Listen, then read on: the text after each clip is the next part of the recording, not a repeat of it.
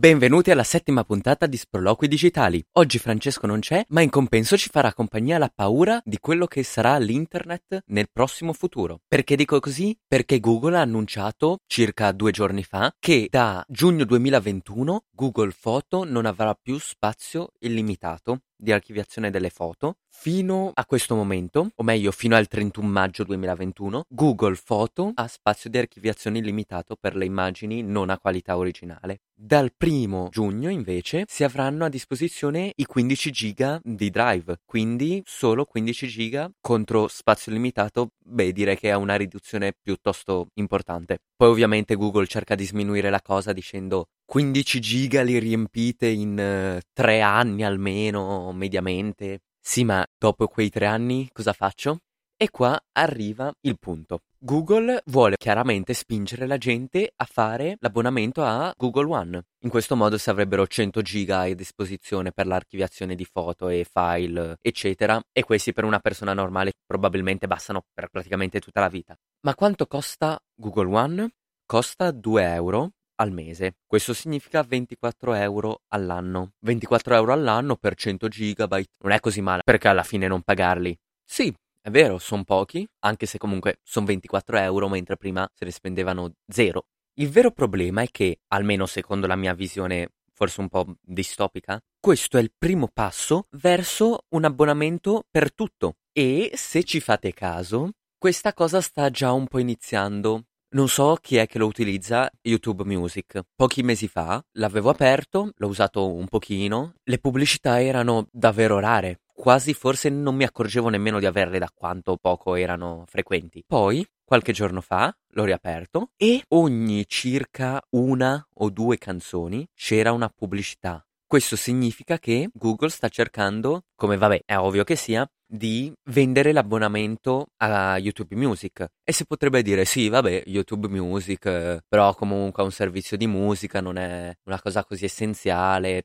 Ma questo fatto delle pubblicità che aumentano sempre di più si vede anche su YouTube e in concomitanza con l'aumento delle pubblicità c'è anche un più frequente invito a fare l'abbonamento a YouTube Premium. Il mio timore è che fra magari non due anni, magari nemmeno cinque, ma fra una decina di anni, YouTube diventerà praticamente inutilizzabile senza un abbonamento mensile, proprio come è con YouTube Music, perché è inutilizzabile ormai. E ancora si potrebbe dire, vabbè, mi faccio l'abbonamento, tanto sono, non so, magari 8 euro al mese, alla fine più o meno ci sta, visto che uso tanto YouTube, ho insieme a questo anche YouTube Music, ma sì, dai. Però il problema è che questa cosa succederà per tutti i servizi. Per esempio, Spotify, che poi più o meno è la stessa cosa di YouTube Music, sta aumentando decisamente la quantità di pubblicità che interrompono le canzoni. Se non sbaglio avevo contato circa una pubblicità ogni tre canzoni e pubblicità non eh, di 10 secondi ma di 30 secondi e non saltabili ovviamente. Le aziende ci hanno per anni abituati ad avere servizi gratuiti, servizi che un tempo costavano tanto. Per esempio, la musica illimitata, gratuita. È una roba impensabile per uno di vent'anni fa. Vent'anni fa per sentire la musica dovevi comprarti i CD o i vinili o qualsiasi altro mezzo per ascoltare la musica vent'anni fa. L'unico modo per ascoltarla gratuitamente era illegale. Invece negli ultimi anni ci hanno abituato a musica, ma può essere qualsiasi altra cosa fondamentalmente, gratis, illimitata e l'unico prezzo molto piccolo era ascoltarsi magari una pubblicità ogni 30 minuti, e si potrebbe dire anche dare tutti i propri dati personali a un'azienda, ma questa è un'altra storia. Dopo che ci hanno abituati, bene, fin troppo bene, iniziano lentamente a spingere sempre di più verso il servizio a pagamento ovvero aumentare magari la frequenza delle pubblicità, mettere alcune limitazioni nella modalità gratuita o mettere contenuti esclusivi per eh, la versione a pagamento e pian piano si rende sempre più scomodo utilizzare la versione gratuita. In questo modo la gente abituata a quello che aveva prima decide di acquistare il servizio in abbonamento e una volta che acquista il servizio in abbonamento i suoi soldi mensilmente vengono presi dall'azienda. In questo modo uno non si accorge nemmeno di quanto effettivamente sta sborsando, a meno che non ne tenga il conto, ma penso che sia piuttosto rara come cosa. Questo alla fine non è un gran problema quando si tratta di un servizio in abbonamento come Spotify. Lo usi, lo usi magari anche frequentemente e quindi ci sta. Probabilmente spendi anche meno del dover comprare i CD della musica che vuoi ascoltare. Però se continuiamo così, pian piano tutti i servizi, o quasi tutti, quelli che si trovano su internet, diventeranno, o meglio, forzeranno a acquistare un abbonamento. E questo magari succederà con servizi che uno magari utilizza una volta al mese, ma che comunque ogni mese ti prendono 10 euro, anche soltanto 5. Si potrebbe perciò arrivare a un punto in cui ogni mese una persona spende 100 euro per servizi che magari sfrutta anche poco o quasi non utilizza, ma si dimentica di disdire l'abbonamento. Mettiamo anche che uno utilizzi tutti questi servizi e quindi questi 100 euro sono giustificati. Ok, però quando questa persona guarda un film, ascolta un album o anche gioca ad un videogioco, perché chiaramente stiamo andando anche verso abbonamenti ai videogiochi, quando fa tutte queste cose non ha mai la versione fisica di questa cosa. Se un giorno, è un'ipotesi assurda probabilmente, ma se succedesse che un giorno Spotify fallisce, chiude tutto, chiude tutti i server, quella persona non ha più accesso a nessuna delle canzoni che ha ascoltato precedentemente. Mentre invece comprando i vinili, per esempio, anche se magari chiude la casa discografica di un certo gruppo musicale, ha il CD e può ascoltarselo quando vuole.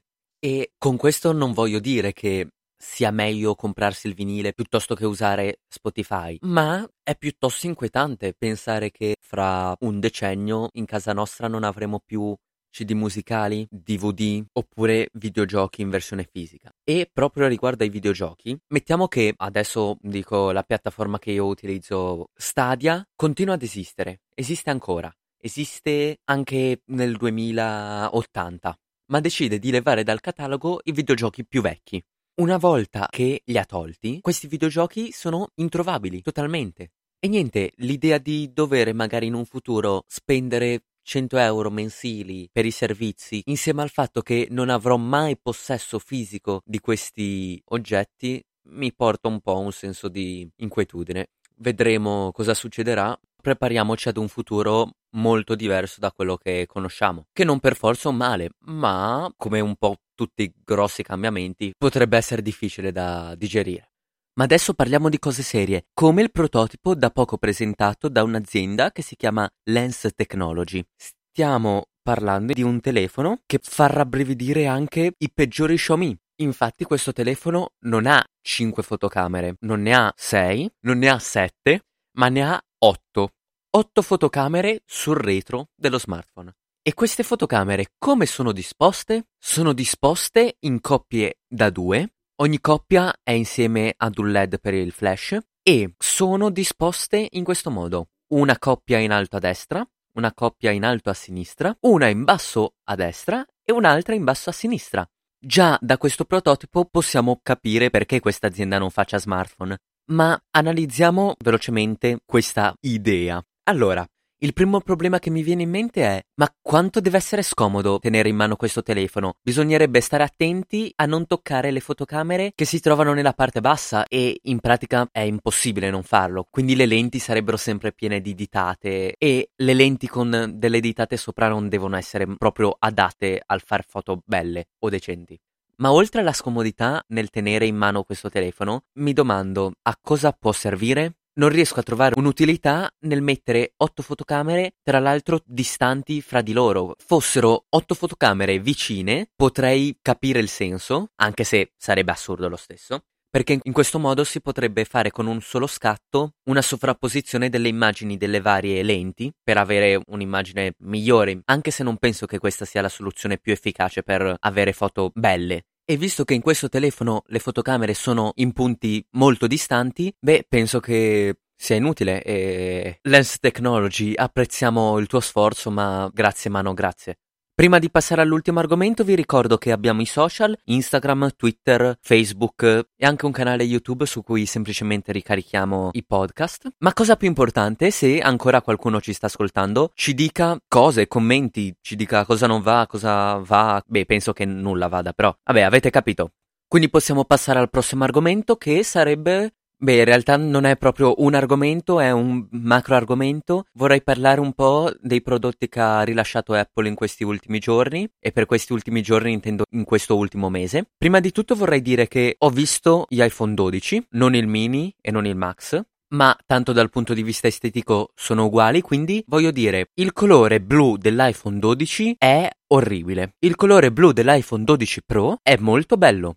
E un'altra cosa che mi è piaciuta davvero tanto sono i bordi che riprendono un po' quelli dell'iPhone 4. Sono un piccolo dettaglio alla fine, però secondo me danno un miglioramento estetico non da poco rispetto agli 11. Bene, le novità dal punto di vista estetico finiscono qua e anche le novità hardware sono pochissime, ma sono apprezzate. La prima è lo schermo OLED finalmente sugli iPhone 12, che beh, era ora, non mi sembra il caso di elogiare Apple per una cosa che avrebbe dovuto fare un po' di tempo fa. Una cosa che invece secondo me è una figata è il magnete sul retro dei telefoni. A quanto pare a Apple piacciono molto i magneti, ma fa bene perché anche a me piacciono molto, o almeno piace molto il modo in cui li utilizza Apple.